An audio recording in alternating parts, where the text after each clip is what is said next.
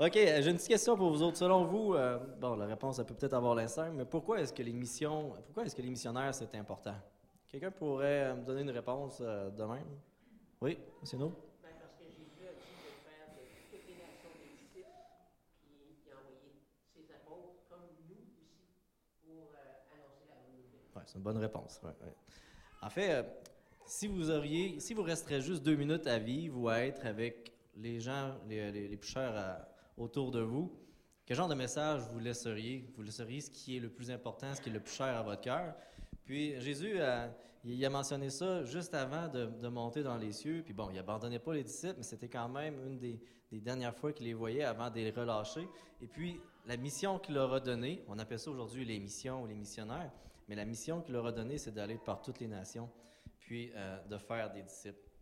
Alors, le but de l'Église, ça devrait être centré là-dessus, de faire de nations des disciples. Alors, tu peux passer au prochain. Alors... On va parler, je vais parler rapidement des nations. Des nations, c'est pas nécessairement un pays. Une nation, c'est un, un peuple qui a euh, sa propre langue, qui a euh, sa propre culture. Donc, euh, je vous donne un exemple. Au Canada, il y a des centaines de nations. Donc, c'est pas juste qu'on est Canadien, c'est qu'à l'intérieur du Canada, il y a plusieurs peuples, des immigrants, des personnes autochtones, euh, des Français, Canadiens, et cetera. Alors, il y en a beaucoup de nations. Au, dans le monde, il y en a environ dix-sept mille. Ben, environ, c'est vraiment exact, là, dix-sept mille vingt. Mais il y a peut-être des endroits là, encore euh, reculés où est-ce qu'on n'a pas encore mis les pieds puis qu'il y a des gens qui existent. Ça arrive encore, là, à chaque année, ils découvrent des nouvelles espèces d'oiseaux, d'affaires, des insectes, dans, parce que le monde, c'est grand. Alors, il y a dix-sept mille vingt nations sur la Terre, et tu peux pas, tu peux peser. Les non atteints, c'est ceux qui n'ont pas entendu parler de l'Évangile. Il y en a sept mille encore. Alors, il y a quarante-deux pour cent de la, la, des, des nations dans le monde, encore aujourd'hui, qui n'ont jamais entendu parler de Jésus, qui n'ont pas accès à une Bible, qui n'ont pas accès aux Écritures. Euh, il y en a beaucoup là-dedans qui ne savent, qui ont, qui, qui ont un langage, mais qui ne l'ont jamais écrit. Donc, c'est vraiment difficile d'apporter la, la, la, la, la bonne nouvelle de l'Évangile lorsque tu peux même pas leur laisser quelque chose écrit puisqu'ils n'ont pas d'écriture. Alors, il y a encore beaucoup d'ouvrages. Tu peux aller à, à l'autre. Euh, la population sur Terre est de sept virgule six milliards environ, puis les non-atteints sont encore à trois virgule quatorze milliards. Et là où je veux en venir, tu peux passer à la prochaine, c'est que, bon, vous voyez la Bible, ça, je veux juste vous donner un peu l'ampleur de la tâche qui reste encore à l'Église. Il y a, la Bible a été traduite au complet dans six cent soixante-dix langues. Le Nouveau Testament il a été traduit dans mille cinq cents langues environ, puis des portions de la Bible dans mille cent vingt et un langages environ. Il reste encore trois mille sept cent quatre-vingt-sept langues qui n'ont aucune parole de Dieu, aucun morceau de Bible disponible. C'est énorme. Il reste vraiment, tu sais, on entend parler de, que l'Évangile se répand, que le christianisme prend de l'ampleur, c'est vrai, mais c'est, il reste tellement encore beaucoup à faire. Tu peux passer à l'autre. Lorsque, lorsque, là où je veux en venir, c'est que dans la parole de Dieu, dans Matthieu vingt-quatre, quatorze, ça dit « Cette bonne nouvelle du royaume sera proclamée dans le monde entier pour servir de témoignage à toutes les nations.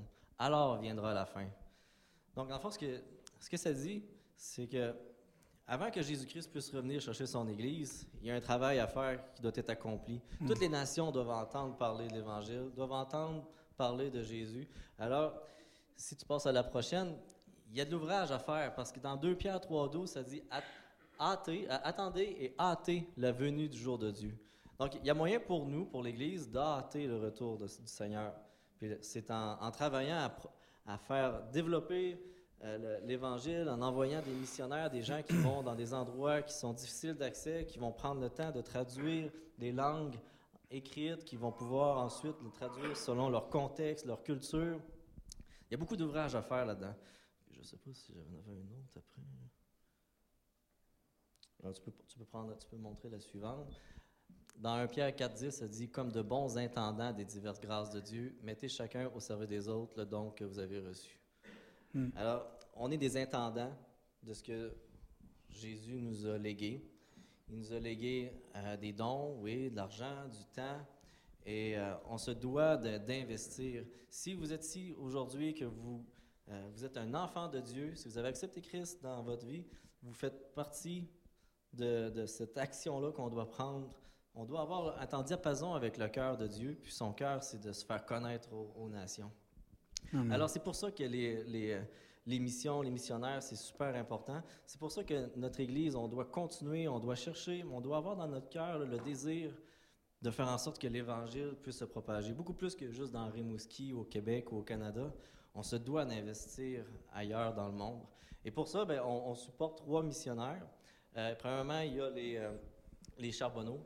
Euh, donc Michel et Louis Charbonneau qui sont en Haïti. Je ne sais pas si vous le savez, mais depuis que j'ai commencé à parler, il y a cinquante enfants de moins de cinq ans qui sont morts de faim ou de soif. C'est énorme. À chaque minute, il y a dix enfants de moins de cinq ans qui meurent parce qu'il n'y a pas droit à de l'eau ou à, nourri- à la nourriture. Michel et, Charbonne- et Michel et Louis Charbonneau, à toutes les semaines, donnent de la nourriture à, à, à mille, deux mille enfants. Et en tout cas, ils sont... Plus que ça, même. Plus que ça, ouais. ça, ça, ça grand. En tout cas... Il y en a énormément, donc ils font leur part dans ce pays-là, puis encore là, on parle juste de Port-au-Prince, c'est même pas dans, dans le, la globalité de leur pays. Mais lorsque vous donnez pour les Charbonneaux, vous soutenez cette œuvre-là qui permet que des enfants... Parce que vous savez, il y a une, une génération complète de, de, d'enfants qui n'entendent pas parler du tout de qui est Jésus. Et c'est même dans beaucoup de pays. Puis en Haïti, si tu donnes à un enfant Jésus... puis qui devient enfant de Dieu, c'est pas la, la, la, la culture, c'est pas sa culture, c'est pas son niveau de scolarité qui va l'empêcher de, de devenir président ou de devenir en position de pouvoir changer un pays. Alors, c'est important l'œuvre qu'ils font. Si on parle de Pierre et Marie Paradis, eux, ils sont en, en, en Afrique, et puis ce qu'ils font, c'est qu'ils ils donnent du bagage à des pasteurs, puis à des gens autour d'eux, pour ensuite aller annoncer l'Évangile, aller être des missionnaires eux-mêmes ou des pasteurs qui vont être mieux outillés pour faire en sorte de, de créer ou de développer des églises, puis de qu'à eux aussi, toute action dans, dans, toute action dans le royaume de Dieu fait boule de neige. C'est ça qui est le fun, c'est que tu ne fais pas une action pour Christ puis qu'elle va rester de même, non. Ça va toujours apporter une nouvelle action, puis une nouvelle mmh. action, puis ça fait toujours en sorte que ça, ça, ça prend de l'expansion. Alors, il ne faut pas négliger, il ne faut pas considérer que si vous donnez juste un petit montant, ça n'a pas d'influence. Non, ça en a beaucoup d'influence. Et les troisième missionnaires qu'on a, euh, c'est Émilie et Sylvain Couture, qui sont euh, des missionnaires au Québec. Euh, lorsque je vous parlais qu'il y a, il y a énormément de nations dans chaque pays, euh, au Canada, il y a encore cinquante nations qui n'ont pas entendu parler de l'Évangile de Christ ou qui n'ont pas d'église euh, qui, qui est dans leur culture. Alors, il y en a du monde au Canada qu'il faut euh, évangéliser, qu'il faut apporter euh, la, la, la parole. Alors, je vous encourage vraiment là, à, à prendre ça à cœur. Si votre cœur se, se met, euh, comme je parlais, au diapason avec Dieu, vous allez avoir à cœur ces missionnaires-là de pr- propager l'Évangile. Et puis, si vous l'avez, mais tout va suivre. Vos actions, vos pensées, vos prières, l'argent, tout va venir. Alors, euh, je vais av- inviter les, euh, les proposés pour euh, ramasser les... Euh, ces dons-là, je vais, je vais prendre le temps aussi de prier pour nos missionnaires.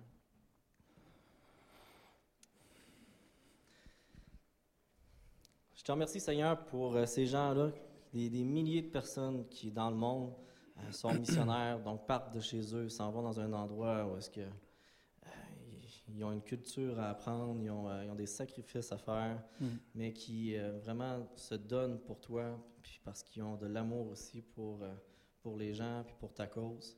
Et je te prie que tu puisses aider notre Église à, à, à vraiment avoir le, un même cœur avec toi, puis Amen. Pouvoir avoir à cœur ces, ces missions-là, de, de, de faire connaître le nom de Jésus. Et je prie que tu puisses bénir ces dons qu'on va donner, que tu puisses les faire fructifier, multiplier, comme tu le fais toujours. Oui, et je prie pour les Charbonneaux, que tu puisses les aider, oui, euh, Pierre, Marielle, euh, Émilie, puis Sylvain, que tu puisses euh, toutes les bénir, leur accorder la santé, que tu puisses leur accorder ta protection et que tu puisses leur donner de l'espoir, les encourager à ne pas laisser tomber. Et c'est dans le nom de Jésus qu'on prie. Amen. Amen. Merci Israël, très apprécié. Si vous avez vos Bibles, je vous invite à tourner dans Jean chapitre trois. Ah. Regarde, tu vas pouvoir me transférer mon PowerPoint, s'il te plaît. Est-ce que vous êtes prête à suivre un cours de mathématiques spirituelles? Ça n'avait pas de l'air.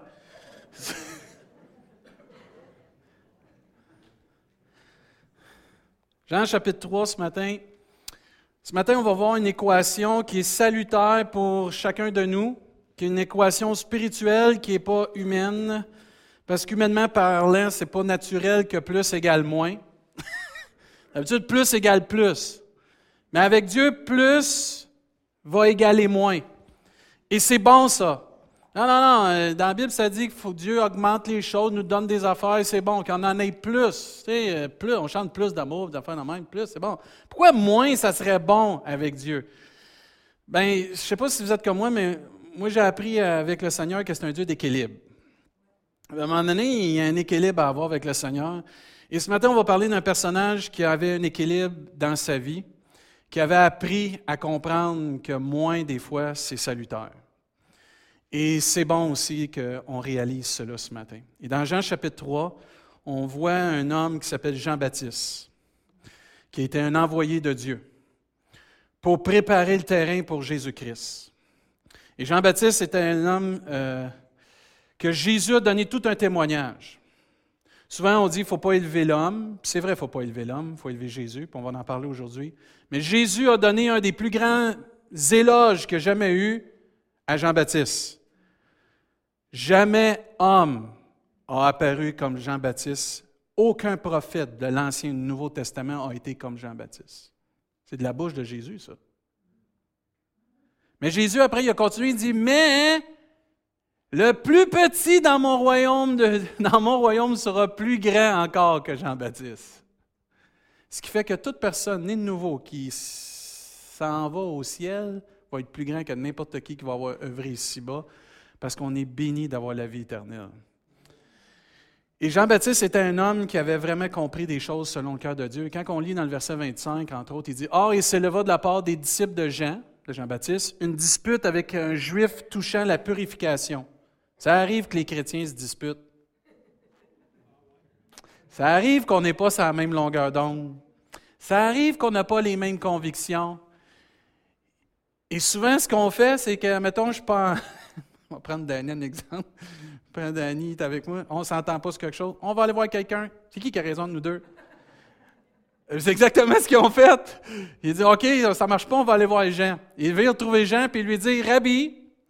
Il était ceux, eux autres, qui étaient pour avoir l'approbation de leur rabbi. Hey, écoute, on est des disciples de Jean, on s'en va voir Jean, il va sûrement nous appuyer. Voyons donc, hey, qu'est-ce que tu dis là? Rabbi, celui qui était avec toi au-delà du Jourdain, qui est Jésus, et à qui tu as rendu témoignage, voici, il baptise et tous vont à lui. Hey, hey, hey, hey, qu'est-ce qui se passe là? C'est rendu que celui que tu as baptisé, il commence à baptiser les autres, puis ils vont tous vers lui. Qu'est-ce qui se passe là? Jean répondit, « Un homme ne peut recevoir ce qui, ce qui lui a été donné du ciel. Vous-même m'êtes témoin que j'ai dit, je ne suis pas le Christ, mais j'ai été envoyé devant lui. Celui à qui appartient l'épouse, c'est l'époux. Mais l'ami de l'époux qui se tient là et qui l'entend éprouve une grande joie à cause de la voix de l'époux. Aussi cette joie est la mienne, puis elle est parfaite. Il faut qu'il croise.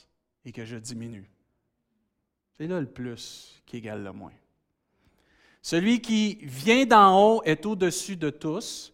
Celui qui est de la terre est de la terre, et il parle comme étant de la terre. Celui qui vient du ciel est au-dessus de tous. Il rend témoignage de ce qu'il a vu et entendu, et personne ne reçoit son témoignage. Celui à qui, euh, celui qui a reçu son témoignage a certifié que Dieu est vrai. » Car celui que Dieu a envoyé dit les paroles de Dieu, parce que Dieu ne lui donne pas l'esprit avec mesure. Le Père aime le Fils, il a remis toutes choses entre ses mains. Celui qui croit au Fils a la vie éternelle, celui qui ne croit pas au Fils ne verra point la vie, mais la colère de Dieu demeure sur lui. Amen. L'équation est très simple. Plus Dieu va grandir dans notre vie, moins qu'on va avoir de nous dans notre vie. Puis ça, c'est une bonne équation. C'est la meilleure équation qu'il n'y a pas. Moins de nous, plus de Dieu. Ben, je ne sais pas si vous êtes comme moi, mais vivre vingt-quatre heures avec chacun de nous, des fois, c'est tough. On s'échangerait des fois. Il me semble que, Seigneur, tu t'es trompé quand tu as fait le moule de ma vie. Puis là, tu te dis, voyons, c'est pas facile. Mais l'équation, c'est que Jean-Baptiste a dit, il faut que Jésus croisse et que moi, je diminue. Et plus Jésus va grandir dans nos vies, moins il va y avoir de nous. Plus Jésus va grandir dans nos vies, moins il va y avoir de gloire à l'homme. Plus Jésus va grandir, plus il va y avoir l'action du Saint-Esprit, moins il va y avoir de l'hommerie. Plus il va y avoir de Jésus, moins il va y avoir d'orgueil. Plus il va y avoir de Jésus, moins il va y avoir de la chair, puis de la jalousie, puis de la colère qui viennent toutes à cause de notre chair, l'animosité, le mensonge, l'envie. Plus il va y avoir de Jésus, moins il va y avoir de moi. Plus il va y avoir de Jésus, moins il va y avoir de pensées négatives. Plus il va y avoir de Jésus, moins il va y avoir de dépression. Plus il va y avoir de Jésus, moins il va y avoir d'anxiété. L'équation est spirituelle, mais elle est salutaire pour l'Église et pour chacun de nous. Plus de Jésus, moins de divorces. Plus de Jésus, moins d'enfants délaissés. Plus de Jésus, moins de paroles blessantes et des paroles de mort. Plus de Jésus, moins de défaites. Plus de victoires. Amen. Et Jean-Baptiste avait compris cela. Et Jean-Baptiste ne dit pas, nous, il ne donne pas l'option que ça devrait être comme ça. Il dit, il faut qu'il croise et que je diminue. C'est un avertissement, c'est un encouragement qu'il faut que Jésus croise absolument dans nos vies et que nous, on diminue le plus possible. Et on va parler de ça tantôt plus en détail parce que certains se diminuent eux-mêmes, mais ce n'est pas ça que Dieu veut dire, là. Il faut, c'est un besoin et un avertissement salutaire à chacun de nous qui a un temps où ce que Jésus doit grandir, il doit prendre plus de place dans ma vie, dans l'Église, dans les ministères qu'on va être impliqués, et que nous, on diminue tranquillement, pas vite, afin que Jésus soit vu et puis nous. C'est important, ça. Plus de Jésus va égaler moins de nous, puis c'est la même équation qu'il n'y a pas au monde. Euh, on s'aime tous, là, on est tous des frères et des sœurs, on s'aime tous, il faut, faut se le dire, on s'aime tous, ou on se tolère tous, ou on s'endure tous, un des deux, mais en tout cas. Mais avez-vous remarqué que quand on a quelqu'un qui est devant nous, qui est rempli de Jésus, c'est beaucoup plus facile à aimer que quelqu'un qui est rempli de soi-même? Que même nous, dans nos relations avec nos épouses, avec nos femmes, avec nos enfants, plus qu'il y a de Jésus, plus qu'il y a de l'amour, plus que c'est facile, puis moins qu'il y a de Jésus, puis c'est nous qui prenons le contrôle et qu'on a le don de se mettre les pieds dans les plats puis gérer ça tout croche. C'est que ce n'est pas juste aussi pour donner gloire à Dieu, c'est pour amener un équilibre dans notre vie qui est salutaire. Puis on oublie que Jésus doit avoir toute la place. Dans ce récit-là, on voit des disciples qui s'appellent des disciples de Jean. C'était des personnes qui suivaient Jean-Baptiste, qui l'avaient à cœur, qui étaient encouragées de, par son ministère. Et ça, c'est un piège. On ne doit pas devenir des disciples de personne d'autre que Jésus-Christ. Devenez jamais disciples de David Chassé, je vous en supplie, suivez-moi pas. Vous allez être déçus, je vais vous décevoir. Venez jamais un disciple du carrefour du plein évangile. Venez un disciple de Jésus, qui vient au carrefour du plein évangile avec d'autres disciples de Jésus pour s'encourager puis grandir dans la foi. Amen. Je sais qu'on a tous des prédicateurs, on a toutes des personnes qui nous encouragent, puis c'est bon ça. Mais on ne doit pas devenir des disciples de ces personnes-là. On reste des disciples de Jésus. Parce qu'ils vont tous, à un moment donné, nous décevoir ou ils vont arriver quelque chose, puis l'homme reste l'homme, mais Dieu reste Dieu. Et Jean-Baptiste, lui, avait compris sa place, qui était là pour préparer le chemin. Il faut se poser une question ce matin. Est-ce que nous sommes en mesure de voir l'œuvre de Dieu grandir sans que nous soyons le centre d'attention? Jean-Baptiste aurait pu prendre ses disciples avec lui et dire, « OK, c'est vrai, il ne devrait pas faire ça. Dieu m'a appelé, Dieu m'a envoyé, puis je fais l'œuvre de Dieu, puis suivez-moi. » Non, il a tout de suite dirigé les gens vers qui? Jésus. Mon temps a été fait, celui qui devait venir est arrivé, maintenant suivez-le. Il a pris sa place.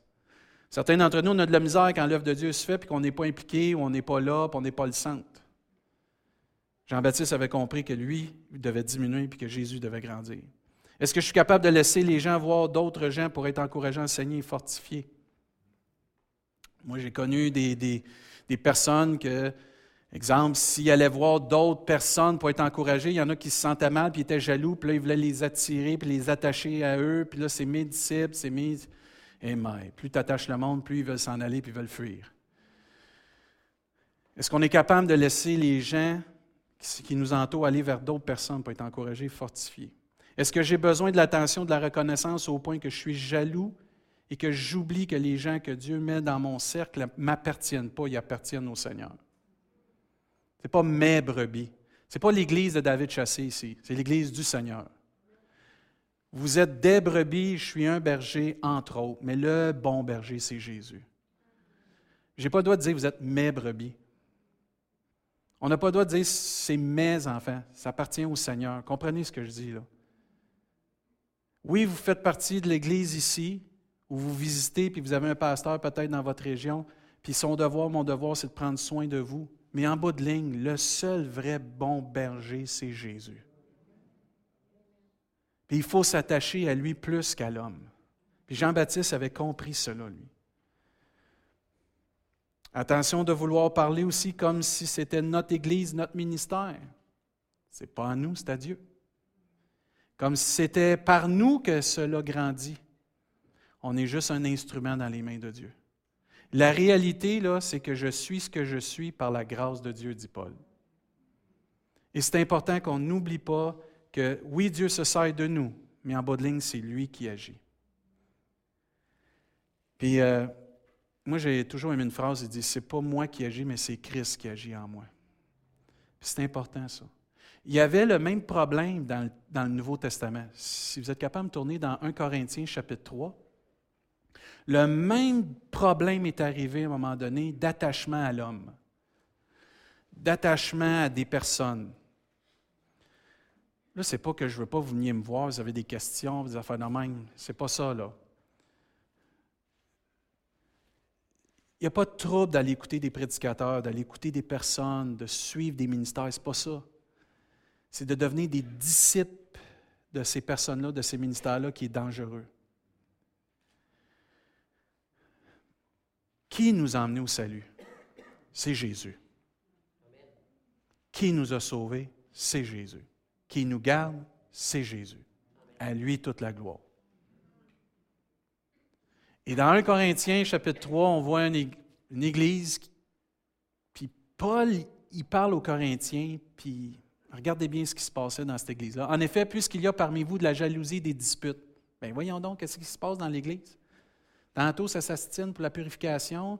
Là, il y a de la jalousie et de la dispute. Voyons, c'est-tu normal qu'il y ait ça dans l'Église? Ça ne devrait pas, mais ça arrive, parce qu'on est encore charnel. Il dit, n'êtes-vous pas charnel et ne marchez-vous pas selon l'homme. Oh! Suivre l'homme va faire qu'on va marcher comme l'homme. Suivre Dieu va faire qu'on va marcher comme Dieu. Ce n'est pas que je vais éliminer l'homme de l'équation. L'homme fait partie de l'équation, la femme fait partie de l'équation, mais en bas de ligne, vous allez voir aussi, c'est Dieu qui mérite toute la gloire. Il dit, quand l'un dit « moi, je suis de Paul », oups, ça arrive ça. Il dit ensuite, un autre dit « moi, je suis d'Apollos », n'êtes-vous pas des hommes? Qu'est-ce, qu'un, qu'est-ce donc qu'Apollos et qu'est-ce donc que Paul, ou qu'est-ce que Paul? Des serviteurs par le moyen desquels vous avez cru selon le, que le Seigneur le donnait à chacun. C'est excellent. Gloire à Dieu pour les serviteurs. Dieu dit, la moisson est grande, ça prend des, des serviteurs, envoyez des serviteurs dans la moisson. Mais c'est des serviteurs, ce n'est pas les maîtres. Il dit, j'ai planté, en parlant de Paul, Apollos a arrosé, mais Dieu a fait croître. C'est ça la différence. En sorte que ce n'est pas celui qui plante qui est quelque chose, ni celui qui arrose, mais Dieu qui fait croître. Amen. La grosse différence, c'est là, là. La grosse différence, elle est là. Continue au verset huit. « Celui qui plante et celui qui arrose sont égaux. » Amen. Dans votre cheminement avec Dieu, là, il y en a un qui a semé au début, puis à un moment donné, il y en a un autre qui a arrosé. Puis là, il a peut-être arrivé de la mauvaise herbe, il y en a un qui a fait, que le Seigneur a fait arracher la mauvaise herbe, là, il y en a un autre qui a planté, puis il y en a un autre qui a arrosé, puis tout d'un coup, il y en a un qui arrive. Puis là, il accepte le Seigneur, parce que quelqu'un, il parle encore du Seigneur. La gloire, ce n'est pas celui qui l'a emmené là à Jésus. La gloire, c'est Dieu qui a fait tout le travail avec toute la gang qui ont fait partie de ce cheminement-là, de cette équation-là. On est tous égaux, là. Ce n'est pas parce que vous n'êtes pas un pasteur que vous n'êtes pas aussi important qu'un pasteur. On a tous notre rôle à jouer dans le corps de Christ. Et si on est tous comme Jean-Baptiste, puis on prend notre rôle à cœur, puis on saisit la place que Dieu a pour nous, puis on fait tout ce que, ce que Dieu nous demande, il n'y en a pas de jalousie, il n'y en a pas de, de comparaison, mais toute la gloire va à Dieu. C'est ça qui est important. Il dit, car nous sommes ensemble ouvriers avec Dieu, vous, vous êtes le champ de Dieu et l'édifice de Dieu selon la grâce de Dieu qui m'a été donnée. Paul dit, j'ai posé le fondement comme un sage architecte et un autre bâti dessus. Amen. Amen. Il y a quelqu'un qui est venu avant moi ici, puis avant, avant celui qui était avant moi, qui est le pasteur Félix, il y avait quelqu'un d'autre, puis avant lui, il y avait quelqu'un d'autre, puis avant lui, il y avait quelqu'un d'autre, puis après moi, il va en avoir un autre. C'est tous des serviteurs égaux qui bâtissent sur un fondement qui a été établi par Jésus-Christ et qu'on doit faire attention puis bâtir comme il faut sur ce fondement-là pour que l'Église, le corps de Christ et la région de Rimouski voient que Jésus est Seigneur. C'est ça qui est important. Et selon la grâce qui m'a été donnée, il dit au verset dix, j'ai posé le fondement, puis ensuite il dit, verset onze, car personne ne peut poser un autre fondement que celui qui a été posé, savoir Jésus-Christ. Amen. Le psaume cent quinze nous dit, « Non, pas à nous, Éternel, non pas à nous, mais à ton nom donne gloire, car à cause de ta bonté et à cause de ta fidélité. » Il n'y a pas personne qui mérite la gloire ici, à part de Dieu lui-même. On peut se donner des tapes dans le dos. « Lâche pas, mon frère, c'est bon ce que tu fais, ça m'encourage. » Mais la gloire revient à Jésus-Christ. Il y en a juste un seul qui est digne. Il y en a juste un seul qui a donné sa vie pour tout le monde. Colossiens nous dit, il est la tête du corps de l'Église, il est le commencement et le premier-né d'entre les morts, afin, que, afin d'être le tout premier ou d'être en tout le premier. Mais avec un moins, Dieu peut faire un plus. Bon, tu es en train de nous mêler, là. Plus égale moins, puis un moins peut faire un plus. Oui, avec un moins, Dieu peut faire un plus. Parce que si vous regardez l'attitude de Jean-Baptiste, je veux revenir sur le verset vingt-huit, vingt-neuf, trente. L'attitude de Jean-Baptiste. C'est exceptionnel, une attitude comme ça, dans le temps qu'on vit aujourd'hui. On vit dans un, dans un temps où les gens sont encore plus concentrés sur eux-mêmes. J'ai rien contre les selfies, les égo-portraits, mais ça le dit en français, égo-portrait. OK? J'ai rien contre ça, mais à un moment donné, on est en, on est en train de devenir une société tellement en manque d'attention, en manque de valorisation, en manque de soi-même, d'être vu, entendu, qu'on est en train de créer des monstres. Puis qu'on est en train d'oublier l'autre. Puis c'est tout le temps « moi, moi, ce que je vis, moi, ci, moi, ça, moi, moi, moi, moi, moi, moi, moi ». Puis on oublie l'autre, ce qu'il vit, l'autre, sa souffrance, l'autre, comment il en vit des choses lui aussi. On a tellement besoin que l'autre nous prenne en pitié. C'est, c'est fou comme on est en train de devenir une société qui est en manque d'attention. Puis on voit ici quelqu'un qui a eu de l'attention, parce qu'il y a des centaines de personnes qui venaient à lui. Puis quand ça a été le temps de relâcher cette attention-là, parce que c'est le fun quand les gens te reconnaissent dans la rue, puis qu'ils te disent « Salut Pierrick ». C'est le fun ça. C'est le fun quelqu'un qui te connaît, là, puis qui te veut du bien, là. C'est plaisant quand des gens te reconnaissent, puis qu'ils viennent, puis qu'ils te dégagent l'amour, puis te montrent l'amour. C'est le fun, c'est biblique, c'est bon ça. La Bible a dit de s'aimer les uns les autres, c'est parfait. Mais à un moment donné, ça peut devenir un piège de trop être flatté dans le bon sens du poil, puis « oh, mon ego, moi je fais bien ça, moi je chante bien, moi je joue bien, moi je prêche bien. » Puis on oublie que cet homme-là, lui, malgré tout ça, il a tout emmener les réflecteurs sur la personne qui devait avoir les réflecteurs Jésus-Christ.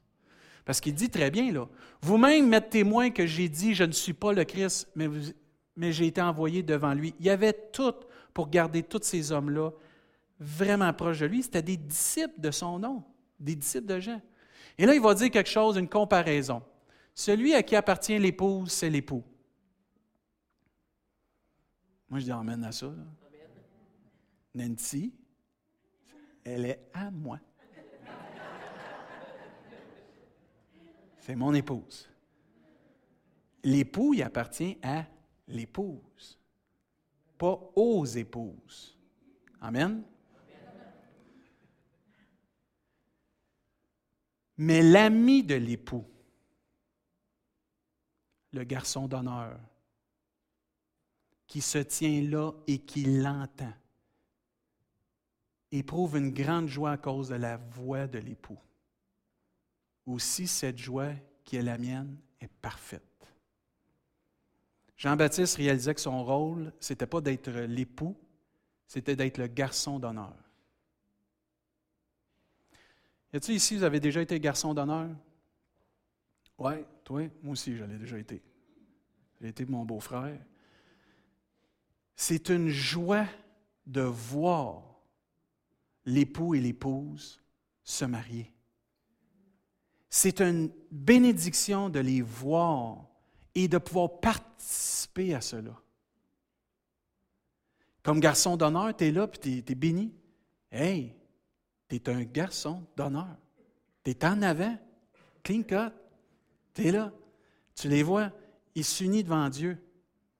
La même chose, Jean-Baptiste venait de comprendre, puis il fallait faire comprendre à tout le monde que l'épouse, c'est l'Église, que Jésus, c'est l'époux. Ils vont se marier. Moi, je fais juste partie du mariage, puis je les regarde s'unir ensemble. Il avait compris ça, lui. Et nous, on est comme ça. On est des garçons et des filles d'honneur qui participent à ce que tout le monde peut venir à connaître Jésus-Christ, puis se marier un jour, parce que, je ne sais pas si vous le savez, mais ça dit qu'il va y avoir des noces de l'agneau au ciel. Il y en a qui aiment ça, le party, là, checkez bien au ciel. Au ciel, là, ça va être hot ce qui va se faire, là. Les noces de l'agneau. Et nous, on fait partie de l'épouse, mais en même temps, on aide comme garçon d'honneur à ce que d'autres viennent pour participer à cette union-là. Puis Jean-Baptiste, il avait toute une attitude. C'est un privilège d'être un instrument dans les mains de Dieu et de participer à l'avancement du royaume de Dieu. Jean-Baptiste avait compris sa place. Il y a un commentaire sur ces versets qui dit « Le Seigneur Jésus... Euh, Le Seigneur Jésus-Christ était l'époux, Jean-Baptiste simplement l'ami de l'époux, le garçon d'honneur. L'épouse n'appartient pas à l'ami de l'époux. Amen.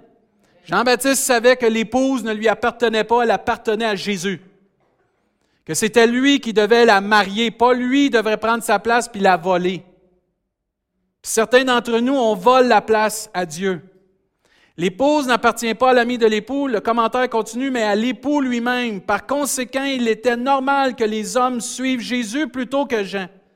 L'épouse ici désigne tous ceux qui de, deviendraient disciples du Seigneur Jésus. Jean n'était pas malheureux de perdre ses disciples. Au contraire, il éprouvait une grande joie, parce qu'il dit, « Très bien, aussi cette joie qui est la mienne est parfaite. » Il éprouvait une grande joie d'écouter la voix de l'époux, mais aussi de voir Jésus fixer les regards sur ses disciples et les prendre puis les remplir de satisfaction. Sa joie était parfaite quand les hommes louaient et honoraient Jésus-Christ. Ce verset aussi, dans un autre commentaire, résume l'unique objectif du ministère de Jean. Il s'efforça de, sans relâche de diriger les hommes et les femmes vers le Seigneur et de leur faire comprendre sa véritable identité. Jean réalisa qu'il devait rester dans l'ombre. En effet, tout serviteur de Christ qui cherche à attirer l'attention sur sa propre personne se rend coupable de déloyauté. C'est fort, hein? En élevant Jésus, pas juste comme ça dit sur la croix du Calvaire, mais même aujourd'hui sur cette terre, tous les hommes vont être attirés à qui? Jésus-Christ. Plus on va élever l'homme, moins Jésus va être élevé. Plus on va élever Jésus, moins l'homme va être élevé et plus les âmes vont venir à Jésus-Christ. Les chrétiens fidèles vont s'attacher à Jésus-Christ. Et si par, on ne va pas dire malchance, mais malheureusement, que David Chassé tombe, que David Chassé fait quelque chose de pas correct, que David Chassé se plante dans le péché, l'Église n'est pas défaite, n'est pas criblée, mais regarde encore à son vrai berger. C'est ça l'importance. On a un mandat de diriger toujours les gens vers Jésus. La réaction de Jean est tellement bénissante et rafraîchissante dans un monde où on cherche tellement à satisfaire le nombril. Sa joie était parfaite, sa joie était la sienne parce qu'il avait compris son rôle, il avait compris sa place et la celle de Jésus. Certains d'entre nous, on a peut-être la difficulté avec la place de Jésus dans nos vies. Des fois, quand on lutte avec des choses dans nos vies, c'est pas compliqué, c'est parce que Dieu n'a peut-être pas toute la place qu'il devrait avoir dans notre vie. Dieu, il a une place, la première, la celle du trône de notre cœur, le centre de l'Église. Et tant que nous, comme enfants de Dieu, on va diriger les gens vers ça, puis on va enseigner que Jésus, c'est la première place, que Jésus doit être sur le trône de ton cœur, regardez bien les gens transformés. Regardez bien notre Église, comment elle va être transformée. Mais si on ne fait pas ça, ou si on a de la difficulté avec ça, c'est parce qu'on veut garder encore le contrôle. On veut garder encore la première place dans notre cœur, le trône de notre cœur, on veut le garder pour nous. On a de la difficulté à servir Dieu dans ce temps-là, on a de la difficulté à renoncer peut-être à certaines choses dans nos vies. Imaginez là, Jean-Baptiste, il y avait des centaines de personnes, des milliers peut-être de personnes qui venaient à lui, puis tout d'un coup, il les relâche tous pour Jésus-Christ. Et nous, on ne serait pas capable de se départir de certaines choses pour que lui puisse avoir toute la gloire dans nos vies. Je pense qu'on a demandé à Dieu de nous aider, d'avoir cette attitude d'humilité. Il y a une joie qui est réservée pour tous ceux qui regardent Jésus grandir et son royaume grandir. La plus belle bénédiction que moi j'ai comme pasteur, là, c'est pas de prêcher. C'est pas les appels. C'est ça, pour ceux qui me connaissent, Nancy le sait, ça fait des années que je le dis à tous ceux que je connais de proche, c'est de voir chacun d'entre vous s'épanouir. Moi, c'est ma plus grande joie comme pasteur. Moi, je compare l'Église comme un jardin. Vous êtes toute une fleur qui doit éclore puis montrer sa beauté et son parfum à tout ce monde. Mon devoir, c'est de m'assurer que chacun d'entre nous, on s'épanouisse. Ça, c'est ma plus grande joie, ça. De voir quelqu'un qui décide, « Moi, je veux suivre le Seigneur. Pasteur, je veux m'impliquer là. Pasteur, j'ai décidé de lire ma Bible. Pasteur, j'ai décidé de telle chose dans ma vie. » Pasteur, j'ai commencé à témoigner, là, j'ai commencé à prier pour ça. Moi, là, juste entendre ça, ça me stimule. Ça me stimule.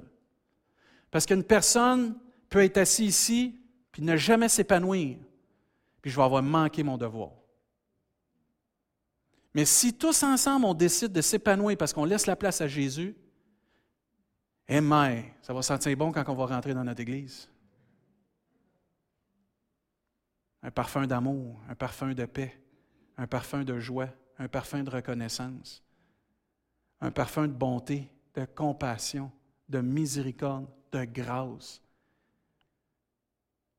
Je ne sais pas là, mais j'aime ça, moi, quand ça sent bon. J'ai déjà allé dans des églises, ça ne sent pas bon.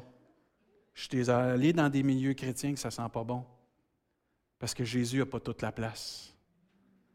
Mais tant qu'on va laisser la place à Jésus, on va être correct. Puis il faut réaliser notre rôle. Je vous invite à tourner dans Philippiens. Je veux qu'on lise une, des versets pour terminer, là. Je vais inviter l'équipe de louange à s'avancer. Philippiens chapitre deux. Jean-Baptiste avait une joie de voir Jésus être élevé puis de voir les gens être rassasiés par Jésus.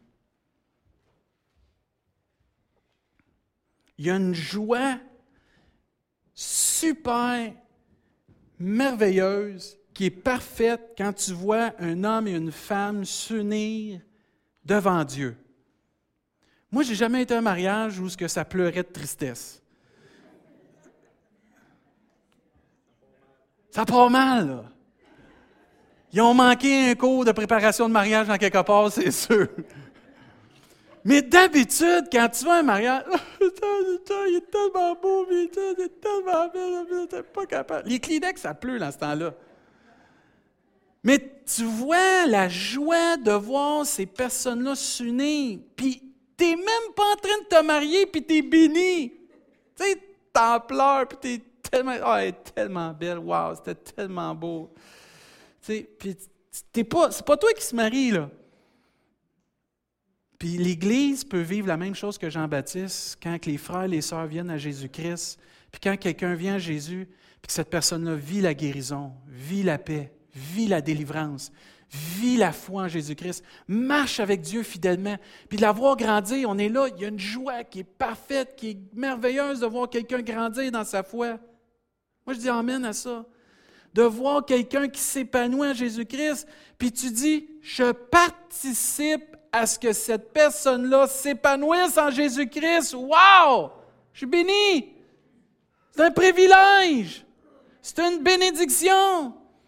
Et l'apôtre Paul va dire à l'Église de, l'Église de Philippe, les Philippiens, il dit, « Si donc il y a une consolation en Christ, est-ce que vous avez déjà été consolés en Jésus-Christ? » Amen! Il dit, s'il y a quelque soulagement dans l'amour, l'amour vous a-t-il déjà soulagé? Amen! Là, il dit ensuite, s'il y a quelque communion d'esprit, « Hey, c'est beau d'être ensemble! C'est le fun d'être ensemble! » Vous n'êtes pas convaincants. S'il y a de la compassion et quelques miséricordes, ça vous arrive de vivre la compassion de la miséricorde? Ça vous arrive de la donner, ça? Dieu dit, si vous vivez tout ça, la consolation en Christ, le soulagement dans l'amour, s'il y a une communion d'esprit, s'il y a de la compassion puis de la miséricorde, rendez ma joie parfaite. Lui, c'était le gars qui établissait les églises, l'apôtre Paul. Il fondait les églises, puis il mettait des anciens là, des pasteurs, puis il s'en allait fonder une autre église. Mais il revenait souvent parce que des fois, euh, les églises, ça, ça, on a besoin de se refaire mettre des, pas à notre place, mais sur le bon chemin, OK? Puis là, il dit, rendez ma joie parfaite. Puis là, il dit, comment tu vas faire ça? Comment qu'on devrait faire ça? Ayant un même sentiment, un même amour, une même âme, une même pensée. Un pour tous, tous pour un. Alors moi, c'est ma devise, ça. On est tous ensemble, pognés ensemble, par la grâce de Dieu. On est attachés par l'amour de Jésus-Christ, puis on va y arriver par la grâce de Dieu. Il ne fait rien. Là, c'est là, là qu'il va, qu'on peut rendre la joie parfaite à Dieu et tous ceux aussi qui travaillent avec nous. Ne faites rien par esprit de parti ou pour une vaine gloire. Il ramène ça à la bonne place. Mais que l'humilité vous fasse regarder les autres comme étant au-dessus de vous-même. Ah, ah, ça, tu viens de chopper l'ego. Faut que je regarde Steve comme étant plus haut que moi. Ah. Mais non, ça me fait plaisir. Tu le sais, hein? Parce que ça, ça tue tout égoïsme. Tout égo-portrait. Tout ce qui est pour flatter l'ego. Que chacun de vous, au lieu de considérer ses propres intérêts, considère aussi ceux des autres. C'est comme ça qu'on rend la joie de Dieu parfaite. C'est comme ça que vous rendez la joie de vos pasteurs parfaite. Parce que quand les pasteurs voient que l'Église a un même cœur, un même âme, un même esprit, un même sentiment pour Dieu, qu'elle regarde l'autre comme étant au-dessus de lui. Et quand que chacun d'entre nous, on prend en considération les intérêts des autres, il n'y a pas de meilleure joie pour un berger ou un pasteur ou un dirigeant ou un responsable de ministère de voir l'Église marcher main dans la main. Puis ensuite, il n'est pas terminé, il continue. « Ayez en vous les sentiments qui étaient en Jésus. » Là, il nous ramène à l'exemple suprême. Moi, ce que j'aime avec Dieu, c'est qu'il ne nous demande jamais quelque chose que lui n'a jamais fait. Avez-vous remarqué que Jésus, ou la parole de Dieu, ne nous demande jamais quelque chose que lui n'a jamais fait? Parce qu'il continue, existant en forme de Dieu. Tout ce qu'on va lire, versets six, sept, huit, c'est exactement ce qu'il nous demande de faire, qu'il va nous montrer que Jésus a fait. Ex- existant en forme de Dieu, là. Faut se mettre ça dans la pensée. Il était dans le ciel, dans la gloire. Il n'a pas regardé son égalité avec Dieu comme une proie à arracher. Il aurait pu dire, c'est moi Dieu, je n'ai pas besoin d'aller sur terre. Je pourrais prendre l'exemple de dire, c'est moi le pasteur, Steve, il est juste une brebis. Non, il n'a pas regardé à ça. mais il s'est dépouillé lui-même. Amen. Il a donné l'exemple que l'autre est plus important, que l'autre, il faut que je le considère, que l'autre doit être pris en considération, que l'humilité doit régner dans ma vie. Il dit, il n'a pas regardé à ça comme si c'était quelque chose qu'on lui enlevait. Jean-Baptiste, c'était la même attitude. Il n'a pas pensé que son titre de prophète lui était enlevé parce que Jésus arrivait. Non, j'ai fait mon temps, j'ai fait ce que Dieu m'a demandé de faire. Maintenant, allez à Jésus-Christ, le vrai agneau de Dieu. Amen. Puis il a pris ça comme un signe qui était participant à la gloire de Dieu, comme un garçon d'honneur. Et non, on lui enlevait un droit, on lui enlevait un privilège, on lui enlevait un titre. Non, il dit, ça me fait plaisir de faire partie de l'œuvre de Dieu à ma place. Maintenant, je suis un disciple, bien comme vous, et allez à Jésus-Christ. Devenez des disciples de Jésus-Christ. Et Jésus a fait la même chose, il s'est dépouillé lui-même en prenant une forme de serviteur. Amen! Jésus n'a jamais demandé quelque chose qu'il n'a jamais fait, lui. En devenant un semblable aux hommes, il a paru comme un vrai homme. Il s'est humilié lui-même en se rendant obéissant jusqu'à la mort, même jusqu'à la mort de la croix. Et c'est pourquoi aussi Dieu l'a souverainement élevé. Amen. Dieu dit, ceux qui vont s'humilier, je vais les relever. Et si on décide de s'humilier devant Dieu, devant les autres, puis on décide de prendre notre place puis de laisser la place à Jésus-Christ, Dieu va nous relever. Qu'un autre te loue, dit la parole de Dieu. C'est tellement bon, ça. C'est pourquoi aussi Dieu l'a souverainement élevé, lui a donné le nom qui est au-dessus de tout nom. Il n'y en a pas un nom comme Jésus. Afin qu'au nom de Jésus, tout genou fléchisse dans les cieux, sur la terre, sous la terre. Et que toute langue confesse que Jésus-Christ est Seigneur à la gloire de Dieu le Père. Amen. Cette semaine, euh, j'aime ça checker sur Facebook, moi aussi. Puis une des, des, des jeunes filles qui est moniteur au camp où je vais à Québec cette année encore, a marqué une phrase sur son... a posté un, une phrase. J'ai trouvé tellement bonne. L'humilité n'est pas de penser moins de vous, mais pensez moins à vous.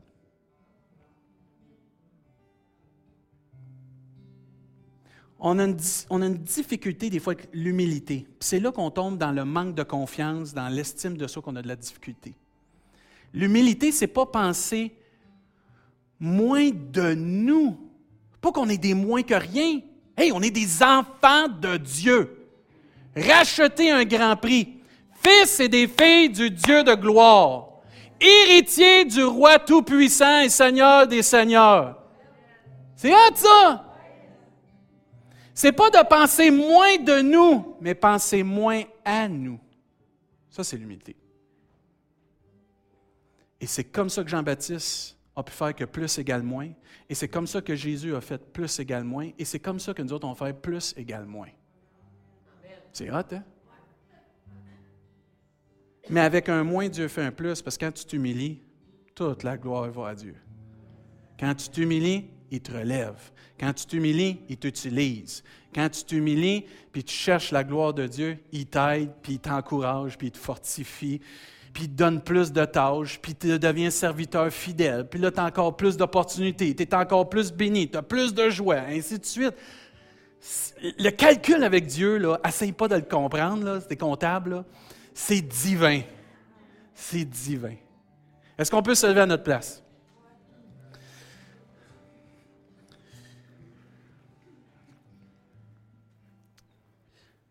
Je veux réitérer que Dieu ne nous demande pas des choses que lui n'a jamais faites.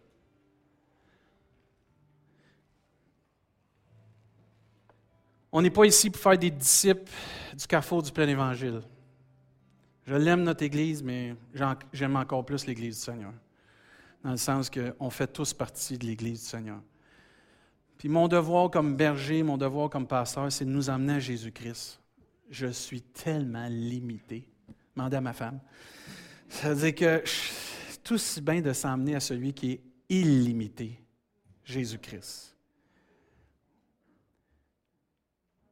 On peut s'encourager, on peut s'encourager ce matin à venir à lui. D'encourager les gens que Dieu va nous diriger, de les emmener à lui. Parce qu'un jour, Dieu va dire, c'est bon, bien fidèle serviteur, tu as été fidèle en peu de choses, entre dans la joie de ton maître. Moi, je veux l'entendre, ça, un jour. Puis, ce matin, j'aimerais ça qu'on prenne un temps. Qu'on puisse venir juste donner toute la gloire à Jésus. Amen.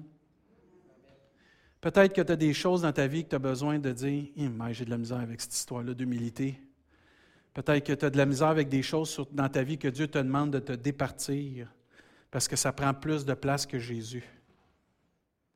Je veux juste nous encourager que ce n'est pas parce que c'est des choses chrétiennes des fois que ça veut dire que c'est à la bonne place. Il y a des fois, il faut avoir un équilibre dans notre vie. Puis je pense que peut-être des choses dans nos vies qui ont besoin peut-être d'être mis à leur place pour que Dieu reprenne sa place. Et pendant que, tu vas être capable de jouer? Oui. Euh, pendant qu'ils vont jouer quelque chose, j'aimerais ça qu'on puisse juste venir soit se remettre puis d'avoir cette attitude de Jean-Baptiste, cette attitude de Jésus, puis de redonner peut-être des choses à Dieu qui ont peut-être pris la place de Dieu dans nos vies. Ou juste de venir donner toute gloire à Dieu parce qu'il a mérite ce matin. Amen. C'est juste de dire, on vient ensemble, l'Église, louer Dieu dans son sanctuaire. On vient lui redonner toute la gloire, tout l'honneur au siècle des siècles. Amen. Ben, je ne sais pas si vous réalisez, mais Jésus est ici, là. Puis Jésus, c'est le roi de gloire, le Seigneur des Seigneurs. Ça nous dit que à l'agneau de Dieu soit la gloire, la louange, l'action de grâce, l'honneur, au siècle des siècles. Amen. Et tous ceux et celles qui veulent donner gloire à Dieu, je vous invite à venir maintenant. On va chanter, on va prendre un temps ensemble. Si tu as des choses que tu veux remettre à Dieu, personnelles, tu le sais, c'est toi, viens les remettre à Dieu. Viens, venons nous humilier devant Dieu. Venons pas penser moins de nous, mais penser moins à nous. Puis que Dieu bénisse nos cœurs. Si vous avez à cœur, levez vos mains vers le Seigneur, déversez vos cœurs. Venez louer Dieu, frères et sœurs. Venez donner gloire à Dieu. Soyez pas gênés. Puis pendant qu'ils vont chanter, chantons ensemble. Puis donnons-lui toute la gloire ce matin. Il a mérite. Soyons reconnaissants pour tout ce qu'il a fait depuis le début dans nos vies. Amen. Que Dieu soit glorifié. Alléluia, Jésus.